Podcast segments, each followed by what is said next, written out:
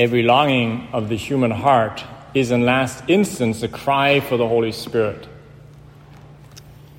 You know, we build companies, we send people to the moon, we get drunk and get high, we write symphonies, we gulp down hours of Netflix, become slaves of expectations we have of ourselves, of others, of those that others have of us. We climb up on the one side of K2 and try to snowboard down on the other. We get tangled up in relationships and then try to untangle what we tangled. And we do all these things. Why? Well, the Christian would say, because there's a hole in the heart. And at the end of the day, there's only one that can fill the hole. As if God would be crying out, "You're created for the ocean, stop swimming in the puddles."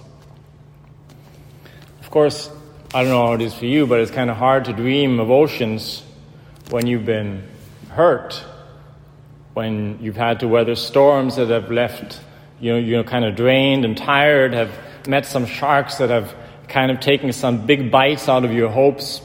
Like someone who wrote me a while ago, after a breakup in the relationship, "I've just buried another set of life's expectations and longings."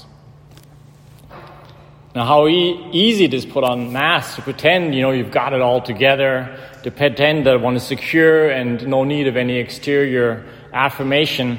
But how is it one is alone? And I don't just mean that physically. I originally come from Western Canada in the middle of nowhere. And, when sometimes you be alone, but that doesn't necessarily mean you're really alone. I now live in Vienna in Austria, midst of tons of people, and you meet sometimes people even inside of a relationship, right, that feel alone.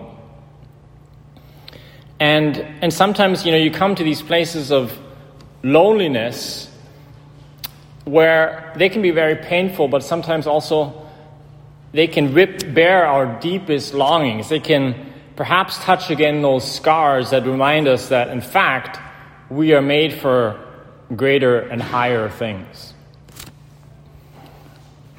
And yet, when God dreams a human person, he dreams him in a big way.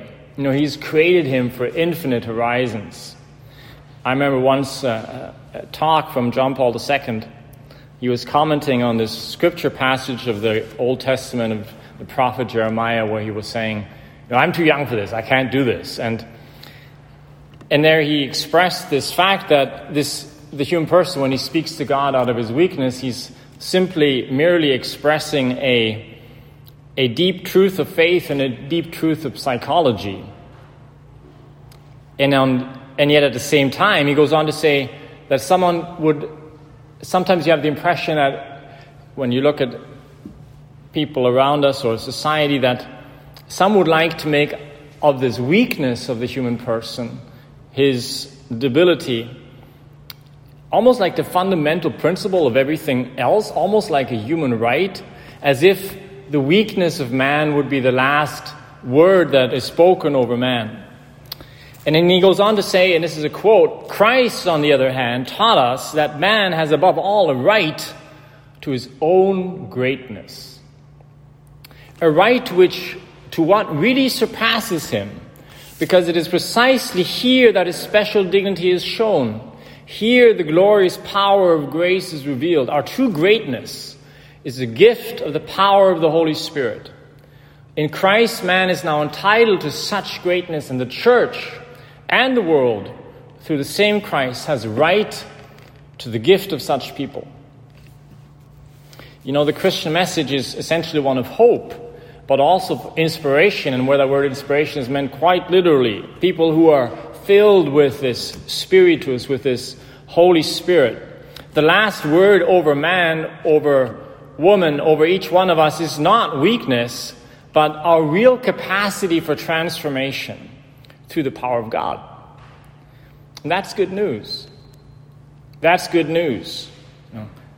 This is the reason also why we need to ask, which one of you would give his children a scorpion when you ask for an egg? And it's interesting that Jesus is not talking about eggs. I mean, also we would give our children eggs, but he was saying our Father, he gives us that which we have, at the end of the day, which in each is buried in each one of our longings, and that is the Holy Spirit, the gift of the Holy Spirit.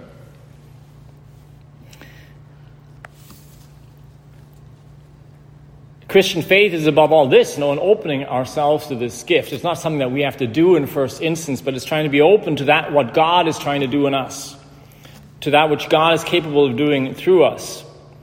And that's the root of every prayer. St. Augustine once said that prayer essentially is longing for God. And St. John Chrysostom, an early church father in the 5th century, died at the beginning of the 5th century, said, "When I think of prayer, I'm not thinking of words. Prayer is much more a longing for God that comes from a deep love that is not so much coming from us, but has been placed in our hearts through the power of God." Now, I guess what I'm trying to say is, I think Jesus is reminding us that the most important thing that the human person is searching for and yearning for, and everything that he does at the end of the day, is a yearning for the Holy Spirit.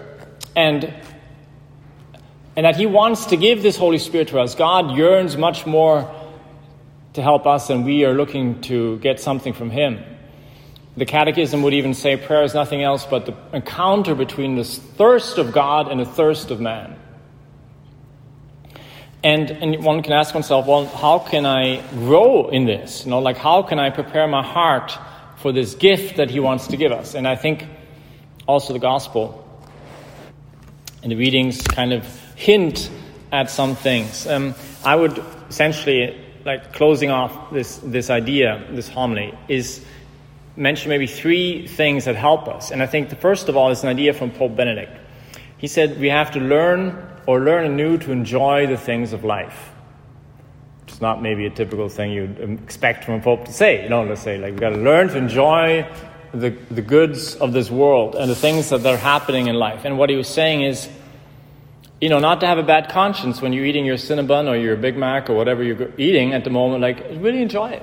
And not to have I shouldn't be doing this. No, when drinking your beer or whatever you're doing, listening to your music, is to really fully enjoy those things that have been given to me, but not to make gods out of them, but to enjoy them. There's three ways to enjoy a Cinnabon. There's the method of the Stoics, that said if you want to make a person happy, don't give him money, but take away some of his longings. And so eat your Cinnabon like this, so you don't really taste it. It doesn't taste so good when you're eating it. That's one possibility. But that's not the Christian version, right? Or you got the other extreme, which is maybe you could call it the Hugh Hefner version, which is eat 25 Cinnabons in one evening and see how you feel afterwards. And you're trying to squeeze infinity out of something which is not infinite and therefore could never fulfill your deepest longings. But the Cinnabon is good. There's nothing wrong with it. Just don't eat 25 at once. Don't think it's God, right? Or a stupid example, obviously, but we could talk about our relationships. We could talk about money. We could talk about so many things, that music, food, whatever it is, we tend to Velcro our heart to whatever we think is going to fulfill that heart very quickly. Instead of remembering, I can enjoy these things, but they should be like a stepping stone to remind me of my longing, of my real longing, which is for God. And to thank him, wow, I can enjoy this. Thank you. This is a gift. And this can increase every time I enjoy it. Thank you. Thank you, Lord. Thank you for this opportunity to enjoy this gift, and I can increase my longing for the Holy Spirit and become a prayer, a cry of the heart for that which really fulfills. And at the same time, this is a second thing, maybe a practical thing that I think is to pay attention to what then gives real fulfillment and what kind of leaves me empty. I don't know how it is for you, but there are certain things that we kind of enjoy that they're fun in the moment, but they have a bad aftertaste. Afterwards you kind of feel emptier than you did before when you were thought it's going to be so great. And to pay attention to those things that give us more Holy Spirit and those things that don't. And then the last thing, and this is really the big, I think, message of the gospel: seek and you will find; knock and the door will be opened. He who asks receives; he who seeks finds. Simply, there's something beautiful about just this simple prayer of petition, come Holy Spirit, right? It's There's something beautiful about just coming to God as a beggar kind of thing, or much better as a son or daughter, and says, Dad, I need the Holy Spirit, you know.